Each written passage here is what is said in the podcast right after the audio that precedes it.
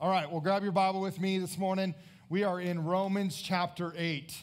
And uh, I am, I have to tell you, I'm excited about this. We're halfway through. Romans 8 is halfway. There's 16 chapters.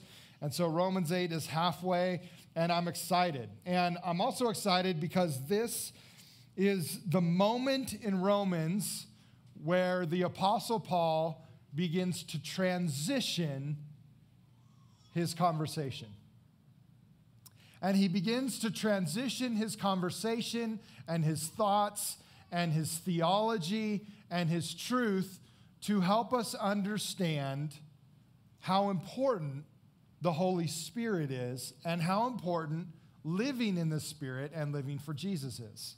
Let me ask a question as we begin. Have you ever thought, what's the best way for me to live for Jesus? Uh, what's, what's the best way? What should I do? Well, Romans chapter 8 is Paul's attempt to help us with that. You'll remember, if you've been reading along with us, that in chapters 1 through 7, the Apostle Paul has been sharing with the church in Rome about the Old Testament law that many of them have been followed, following as Jewish people. And then the Jewish people have been trying to get the Gentile people to live in the law now. And the Apostle Paul has been um, really challenging that way of living and he's been saying things like, you know, the Old Testament law can't save you. Only faith in Jesus can save you. He spent a lot of time talking about how the law can't even help you live right today because the Old Testament law can't break the power of sin like Jesus can and like the Holy Spirit can. In fact, many times the Old Testament law, Paul said, like, let my sinful nature thrive. It sounds awkward, but it did. My sinful nature grabbed a hold of the Old Testament law and manipulated it and made it wrong. And so, what Paul really says is laws and rules alone can't help me live the right way with God and with one another in society. Let me give you an example. In the United States, we have thousands of laws and rules. In fact, uh, as far as the number of laws and rules go on the planet, we have one of the most in our country. We have local laws and county laws and state laws and federal laws, and our country has never been more what? Lawless. like if we have so many laws and so many rules that help us learn how to live with one another, then how come we're struggling with living with one another? Because laws and rules don't fix that. External pressure from the outside and saying, hey, follow this rule does not change our lives.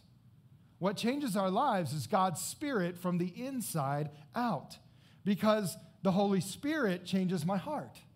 The Holy Spirit changes my mind and my thinking. The Holy Spirit helps me change my actions. Have you ever tried to force someone addicted to drugs to go to rehab? It doesn't work very well. Sometimes it works if the individual will allow it to, but most of the time it doesn't work because they don't want to listen to the counselors or follow the advice of someone. Not until they voluntarily, on the inside, realize that the addiction is challenging everything in their life will they go on their own and change. And that's what the Holy Spirit is looking for. See, the only time that we've ever seen entire societies and nations change is when that society and nation changed from the inside out when individuals chose to believe in Jesus as their Savior and let the Holy Spirit change them from the inside out, and thousands and millions of people decided that, that we saw entire nations change as they honored God and showed true love and respect for everyone around them, even their enemies. Now, we call this revival. We've seen it happen in history over and over and over again, where nations were completely transformed by the gospel of Jesus Christ. Now, the only way one person can change is from the inside out. The only way a nation can change is when millions of people change from the inside out and allow the gospel of Jesus Christ and the power and work of the Holy Spirit to move inside of them. Now, I believe that this is, can happen even today. Amen? And I believe that that's what God wants to do. And I believe that this is true because I've seen this happen in my own life. But the Apostle Paul is also experienced this as well. He spent the beginning of his entire life strictly following the law. But then he met Jesus. He met Jesus and he believed in Jesus as a Savior, and he was filled with the Holy Spirit. And now he's writing the letter to the church in Rome from a completely new perspective of living in a relationship with God based on the power of the Holy Spirit, not on observing all the Old Testament rules. Now, he's experienced both. He's experienced what it is to live under the law and to obey all of the rules of the law. In fact, Paul said, I was one of those that, that wanted to follow every rule strictly. And, and I believed that it was from God, and I followed them to the letter of the law. But when I got saved and I started living in the, in the Holy Spirit, I experienced something so far superior, so much better than obeying the Old Testament law. And what he's going to declare in Romans chapter 8 is that living in the Spirit is the best way for any believer in Jesus to live. In fact, what I believe Paul is going to say over and over again is living in the Spirit is awesome. Could you just say that to your neighbor? Turn to your neighbor and say, Living in the Spirit is awesome. Go ahead. Now, I also believe that this is extremely important for us today in 2021. It's important for us to understand this because everything around us in our culture is telling us to live out our physical desires and our sinful nature with no boundaries. And so, culturally, we've pushed God to the fringe or just literally kicked him out. And we've said we don't believe in spiritual things, we believe in scientific things. And as a result, we've, end up, we've ended up in this, this interesting scenario as a culture where everything's kind of imploding now. It's kind of falling in around us because we've chosen to ignore God and his purposes in our lives. And Romans chapter 8 and other chapters like it, 1 Corinthians 12, Galatians 5, that teach us what it means to live in the Spirit instead of our selfishness and instead of our sinful nature are very important for us as modern day believers when the world around us is saying, go ahead and live in your sinful nature with no boundaries. So, this is very important for us. We also have a challenge as we begin to talk about Romans chapter 8. And as I read Romans chapter 8 over and over and over again, as I was preparing my message, I ran into a problem. Because we've been, you, you've noticed us preaching through each chapter, and certain chapters have been like, oh, there's, there's something really good right here in chapter 7, so I'll preach that and I'll kind of leave out the rest. You can't do that with chapter 8. You know why? Because all of it's so good. Every verse is so good. Like, I, I, there's, there's a lot of verses here in chapter 8, and you could probably preach a message on every single verse. So, as I'm preparing, I'm like, there's so many verses that are so good. And what you're also going to know and uh, notice this morning, there's so many verses that stand alone on their own that you've probably heard as a believer for years that are great verses. So, how can I pick out just one or two? It's very challenging. So I just picked them all. Is that okay? I picked them all. So I picked, I didn't really pick them all. I picked, but I picked several of the great ones. And I want to talk to you about them this morning. I want to talk about the significant truth that some of these have and about how living in the Spirit according to these verses is important for us today. Now, I'm going to begin with three powerful verses in verses 9 through 11. I'm not going to start at the beginning because I believe that Paul put the, the crux of this chapter in verses 9 through 11. And I want to share a very, very important truth about living in the Spirit and about how living in the Spirit is awesome according to Romans chapter 8, verses 9 through 11. So look at it with me, verses 9 through 11. But you are not controlled by the sinful nature you are controlled by the Spirit if you have the Spirit of God living in you. And remember that those who do not have the Spirit of Christ living in them do not belong to Him at all. and Christ lives within you. So even though your body will die because of sin, the Spirit gives you life because you have been made right with God. The Spirit of God, who raised Jesus from the dead, lives in you. And just as God raised Christ Jesus from the dead, he will give life to your mortal bodies by this same Spirit living within you. Now, these three verses communicate one of the most spectacular and awesome things God has ever thought up or has ever done since creation. And that is that God decided the best way for you and I to live is to have Himself live in us. Now, that's pretty profound. That a holy God, an awesome God, would live inside of us. But that's what these three verses reveal. Did you notice it? That five times it talks about God living within you. See, the crux of chapter 8 and the, the crux of understanding how to live in the Spirit is to first understand that when you said yes to Jesus, the Holy Spirit came to live in you. And you now have the Holy Spirit living inside of you. And when the Holy Spirit lives in you, there are some cool advantages to life that are revealed in this text. In fact, there's four things. And if I could, this would be my first message all on its own. And these would be my four points.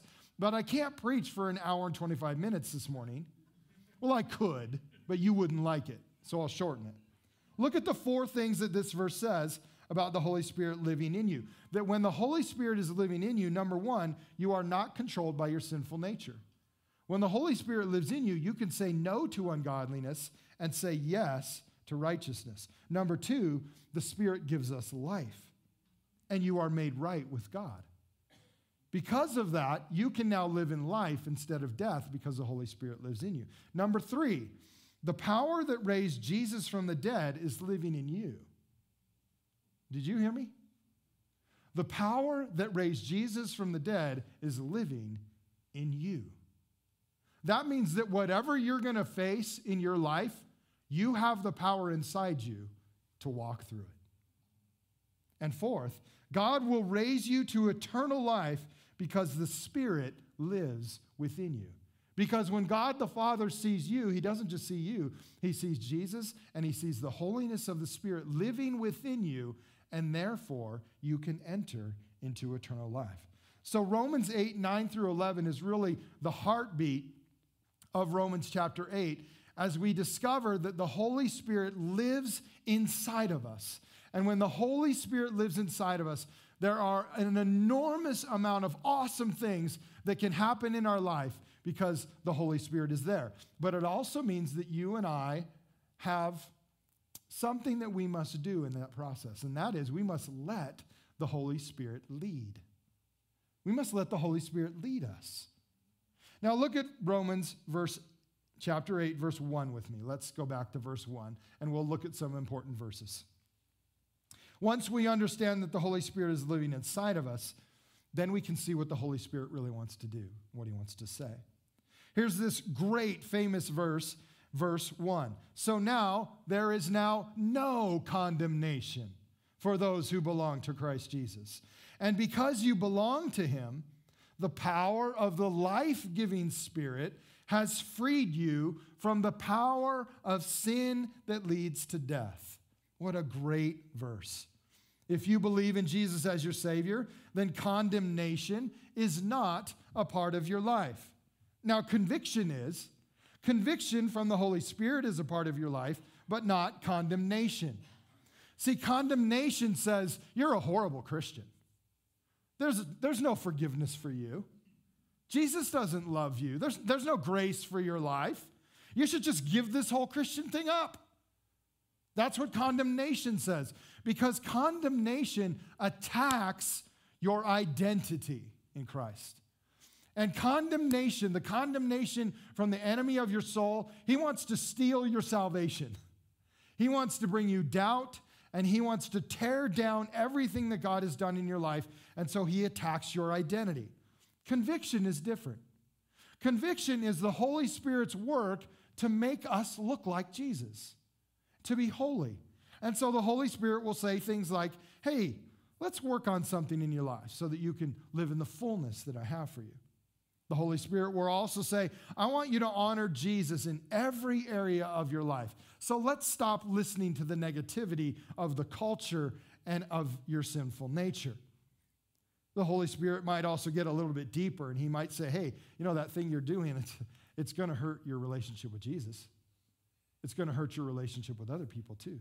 And the Holy Spirit will also say, hey, that's a, Mark, that's a sin. You, you don't want to do that.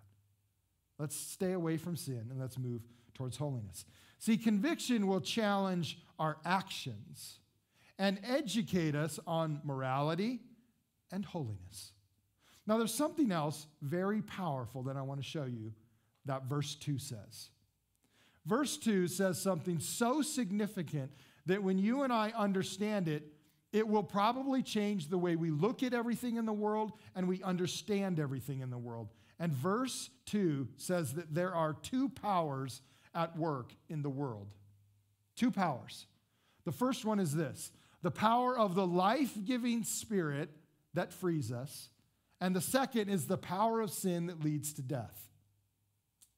These two things are evident in our world and they are working all the time against each other and we see them at work. And everything in the world falls into these two categories.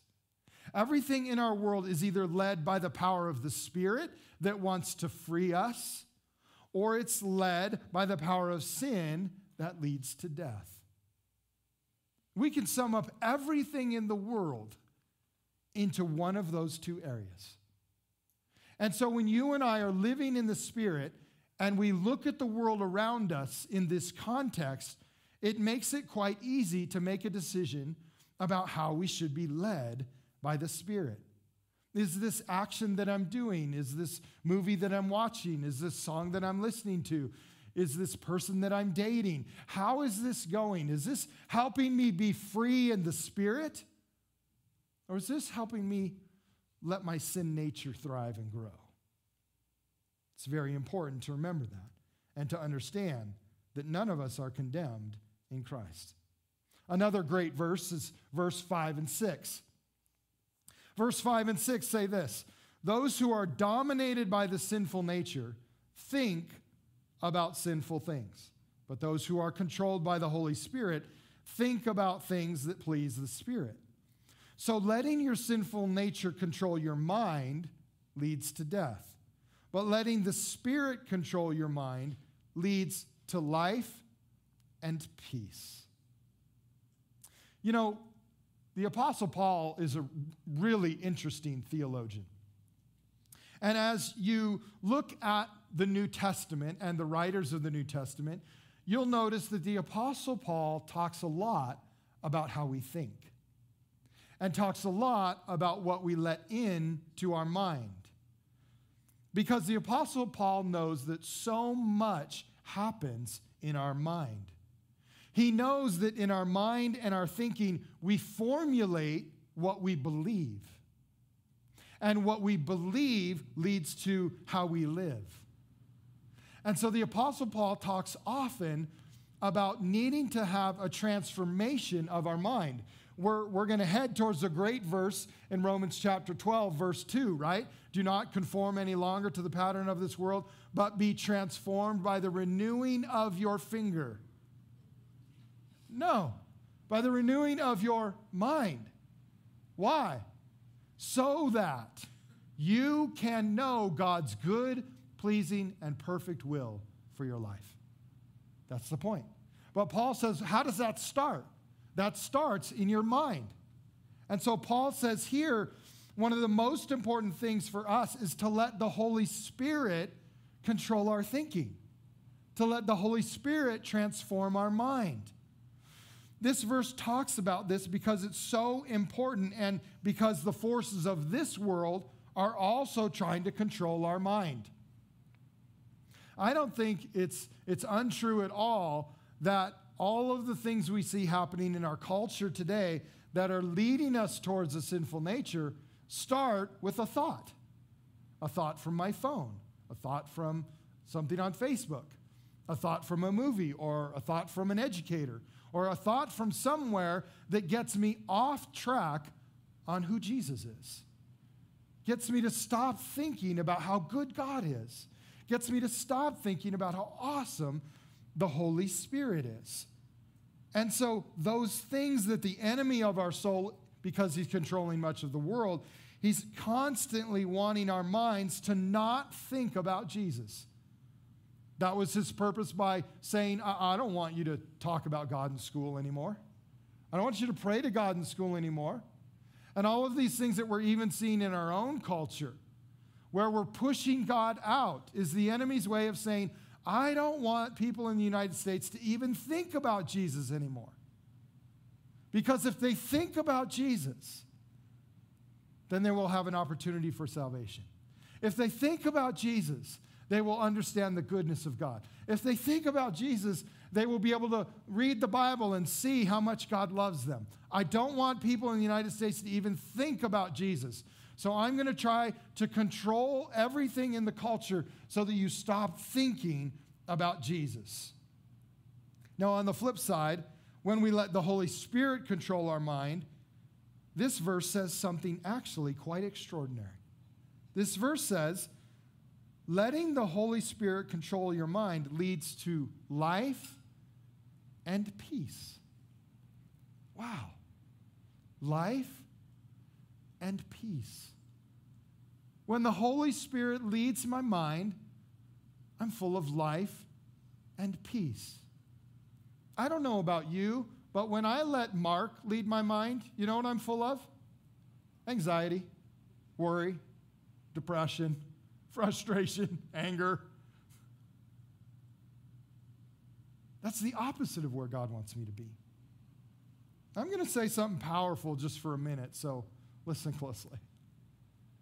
I don't think it's a coincidence at all that the world in which we live in that has said, I don't want you to think about God, would be struggling with so many mental issues. Isn't it interesting today that we are struggling with a multitude of mental issues in our culture today?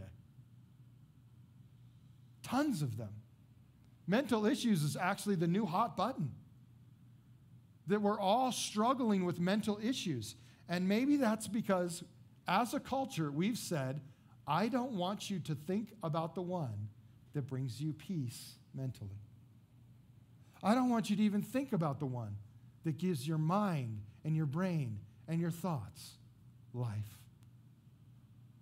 See, our minds are meant to be full of life and peace when we let the Holy Spirit lead our thinking. Romans 8:14, really simple verse but a very cool one, says this. For all who are led by the Spirit of God are children of God. Those who are led by the Spirit of God are children of God. In other words, one of the indicators that you are a believer in Jesus Christ is that you are letting the Holy Spirit lead your life. This is the mark of a believer in Jesus. You're led by the Spirit. You're not led by the culture around you.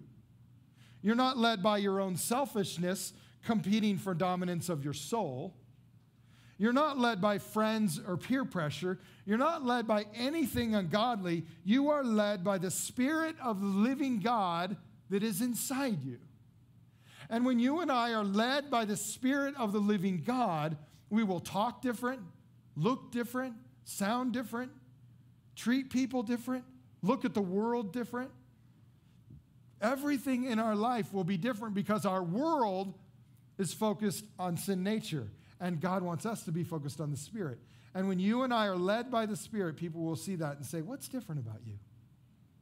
And you get to tell them how you live in life and peace in the Spirit. What a great verse that we are children of God when we are led by the Spirit. Romans 8 26. There's another great verse. By the way, I had to leave out about five other ones in between these two that were pretty awesome. Sorry about that. Verse 26.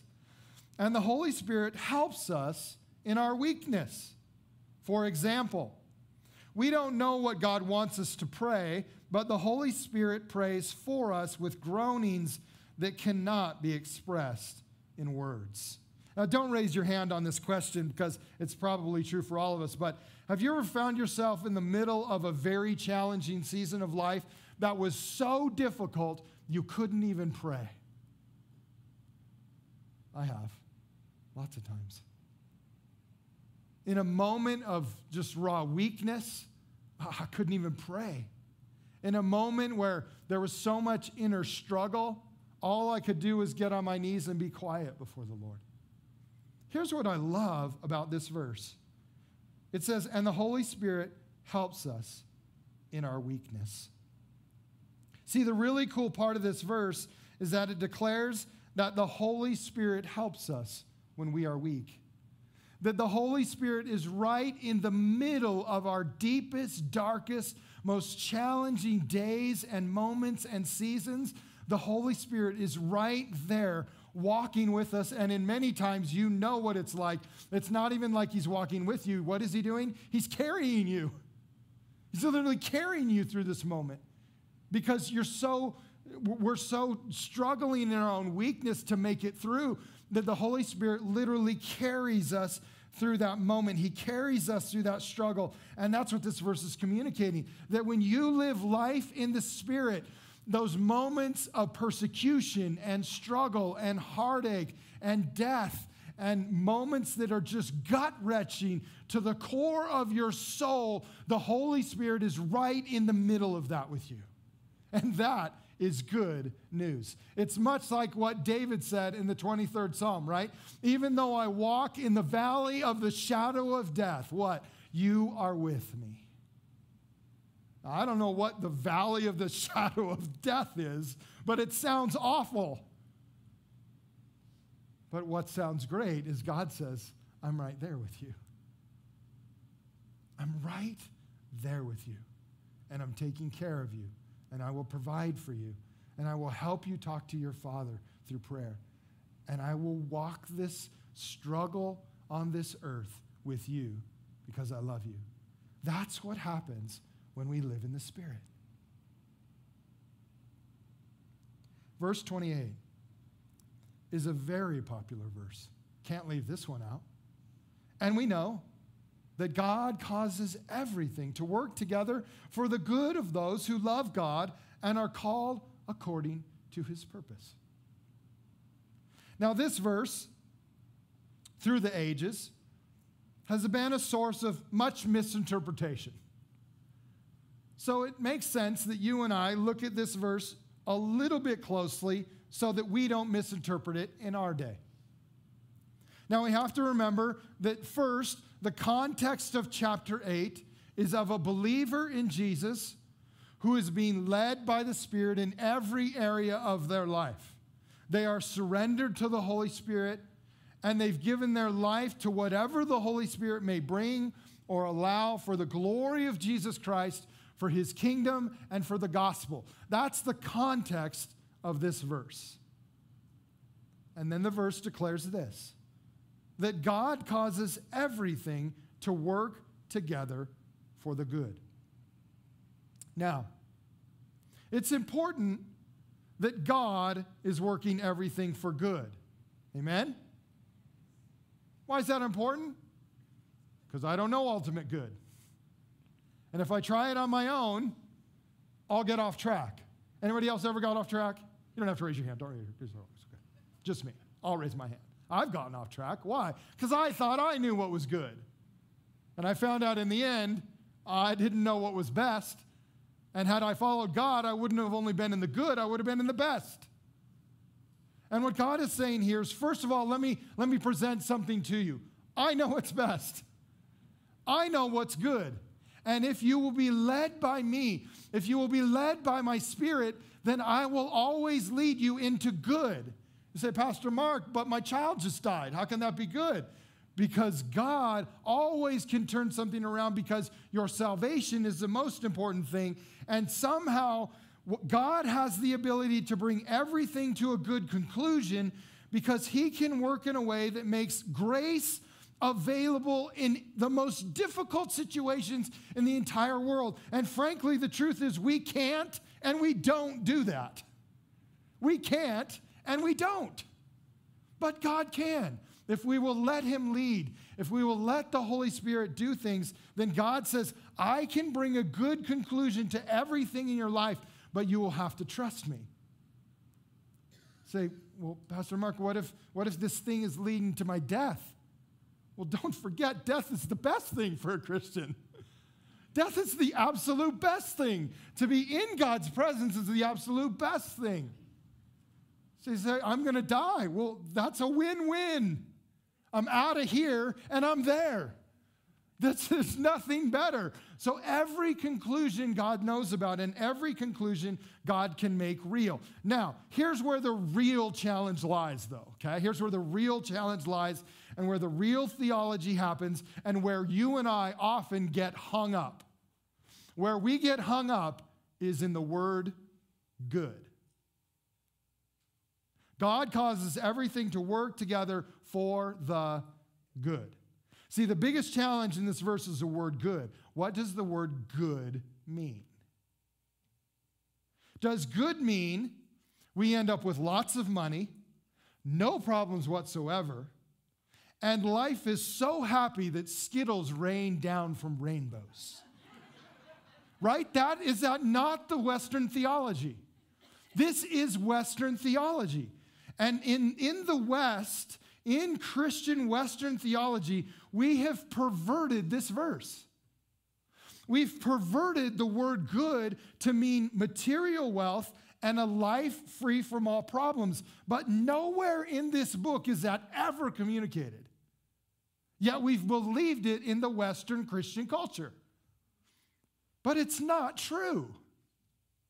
It's not even close to true. In fact, we're going to get to the bottom of this verse of the chapter, and it says in verse 35 Can anything ever separate us from Christ's love?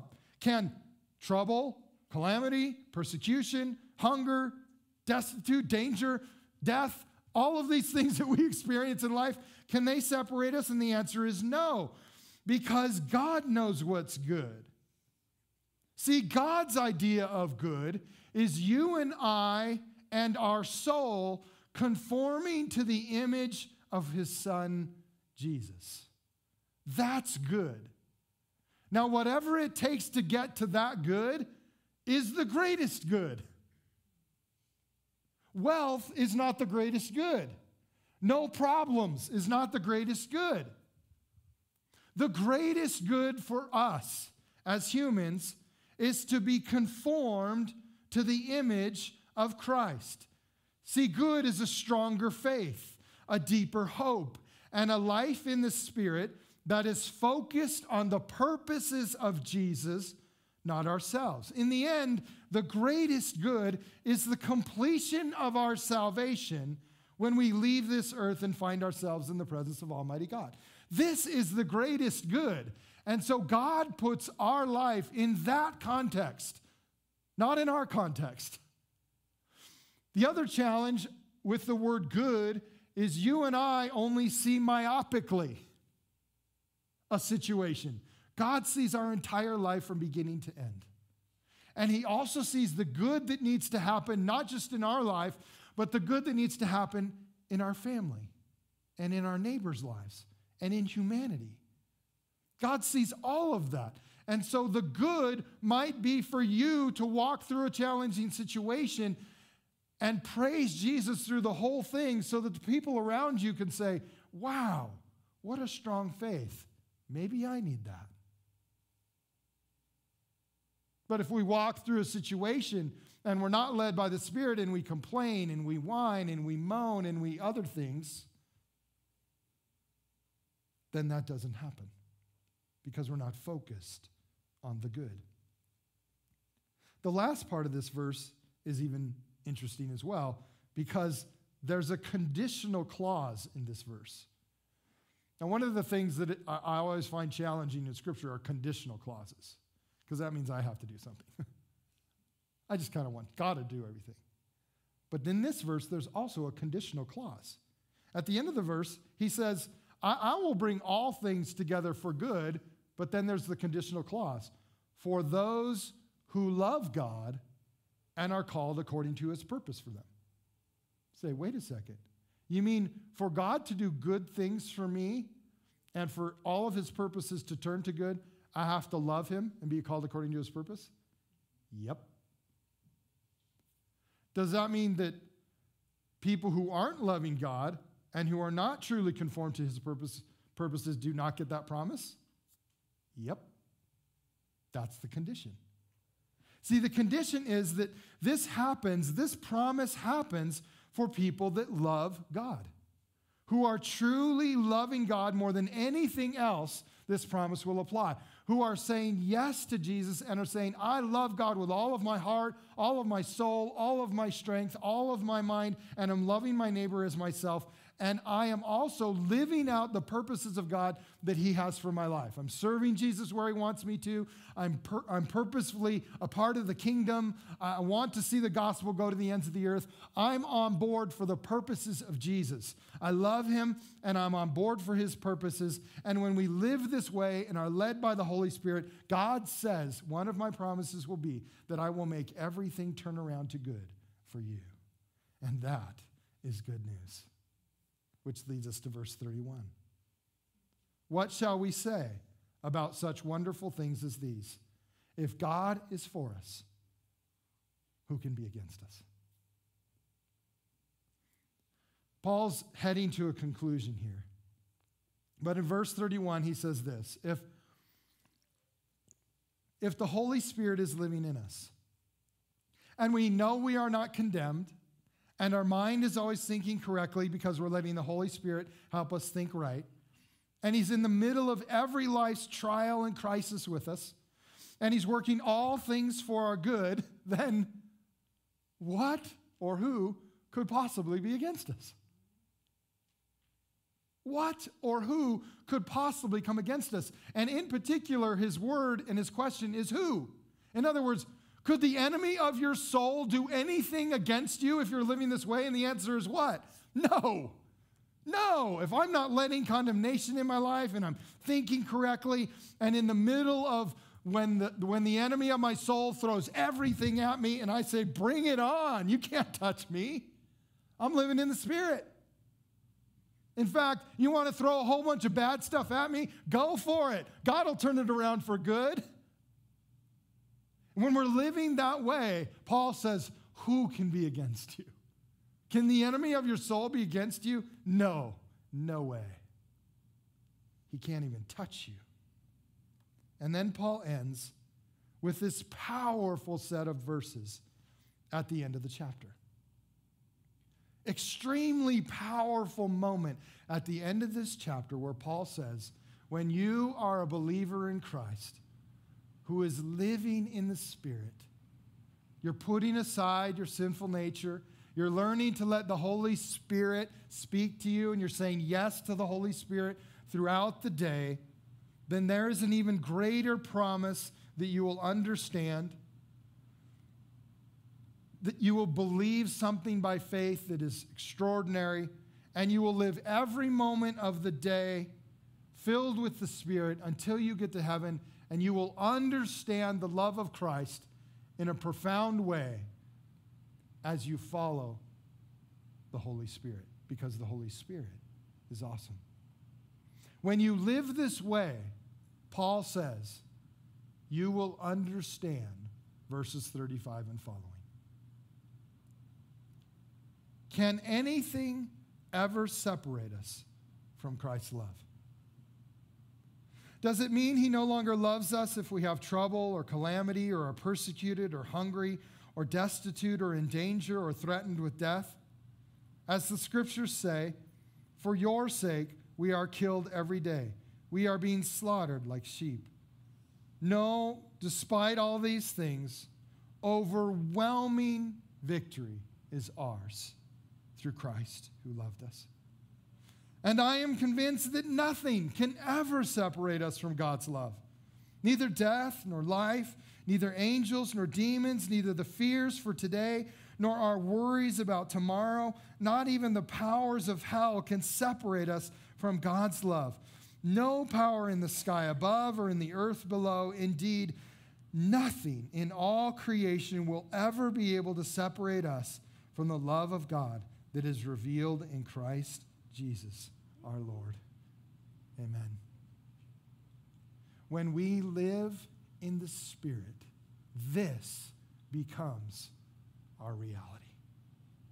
Would you pray with me?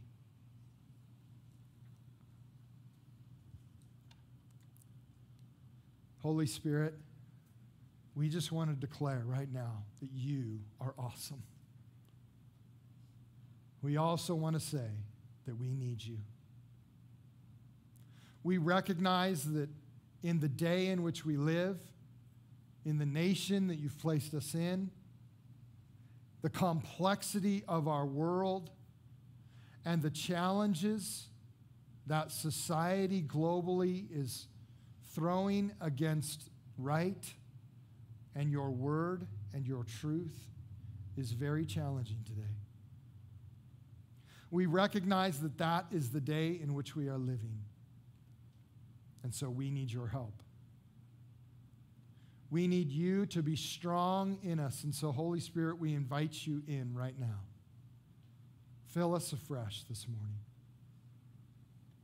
Fill us with your Holy Spirit that we might honor you in everything that we do, everything that we say, in every moment that we encounter in this life, in all of the circumstances and situations and the thought processes that are being thrown at us.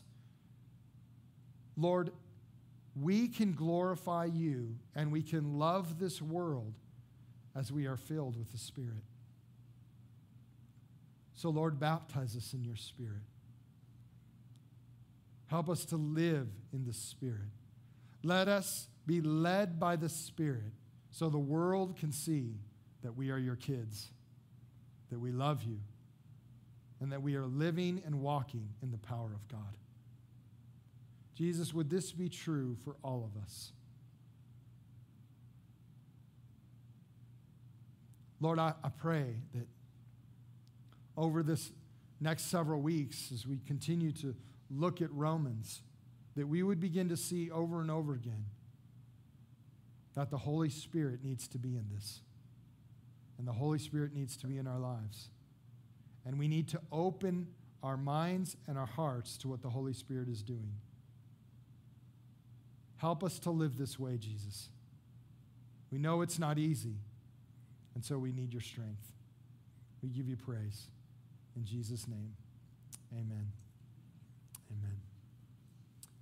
Well, hopefully, I said a couple things to make you think this week. Maybe? Maybe a couple. Well, thanks for coming this morning. It was great to see you. Always remember, Jesus loves you very much, and so do Kate and I. Have a great week, and don't forget to pray for us during camp all week, okay? All right. Have a great week.